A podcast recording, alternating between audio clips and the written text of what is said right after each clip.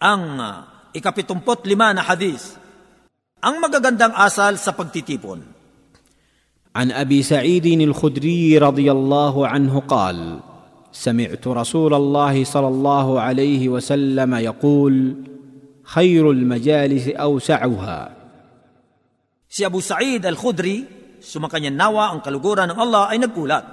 Siya ay nagsabi, narinig ko sa sugo ng Allah sallallahu alaihi wasallam na kanyang sinasabi, ang pinakamainam sa mga pagpupulong ay ang pinakamalawak nito. Isinalaysay ni Abu Daud, hadith bilang apat na libo at walong daan at dalawampo.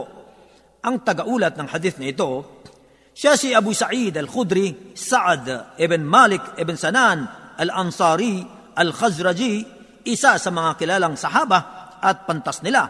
Ang una niyang nasalihan na pakikipaglaban ay ang labanan sa Al-Khandaq at nakasama niya ang sugo ng Allah SAW sa labing dalawang labanan. At siya ay nakapag-ulat mula sa sugo ng Allah SAW sa mga aklat ng sunna ng isang libo at isang daan at pitumpung hadith. Si Abu Sa'id al-Khudri ay namatay taong ika pitumput apat sa Hijri sa edad niyang walumput anip na taon. Datapot may nagsasabing taliwas dito at siya ay uh, nailibing sa Bakia.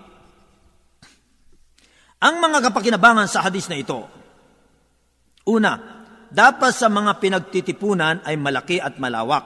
Nakakasya sa maraming tao nang hindi nagsisiksikan at walang uh, kasamang pangamba at takot upang magkaroon ng katahimikan, kapanatagan at kaliwanagan. Kung kaya't ang mga malalaki at malalawak na pinagtitipunan ay mas mainam. Pangalawa, ang ilan sa mga magagandang asal sa pagtitipon ay ang pagpili ng wastong lugar para sa pinagtitipunan. Kaya hindi dapat umupo sa mga daan, skinita at sa mga partikular na daanan.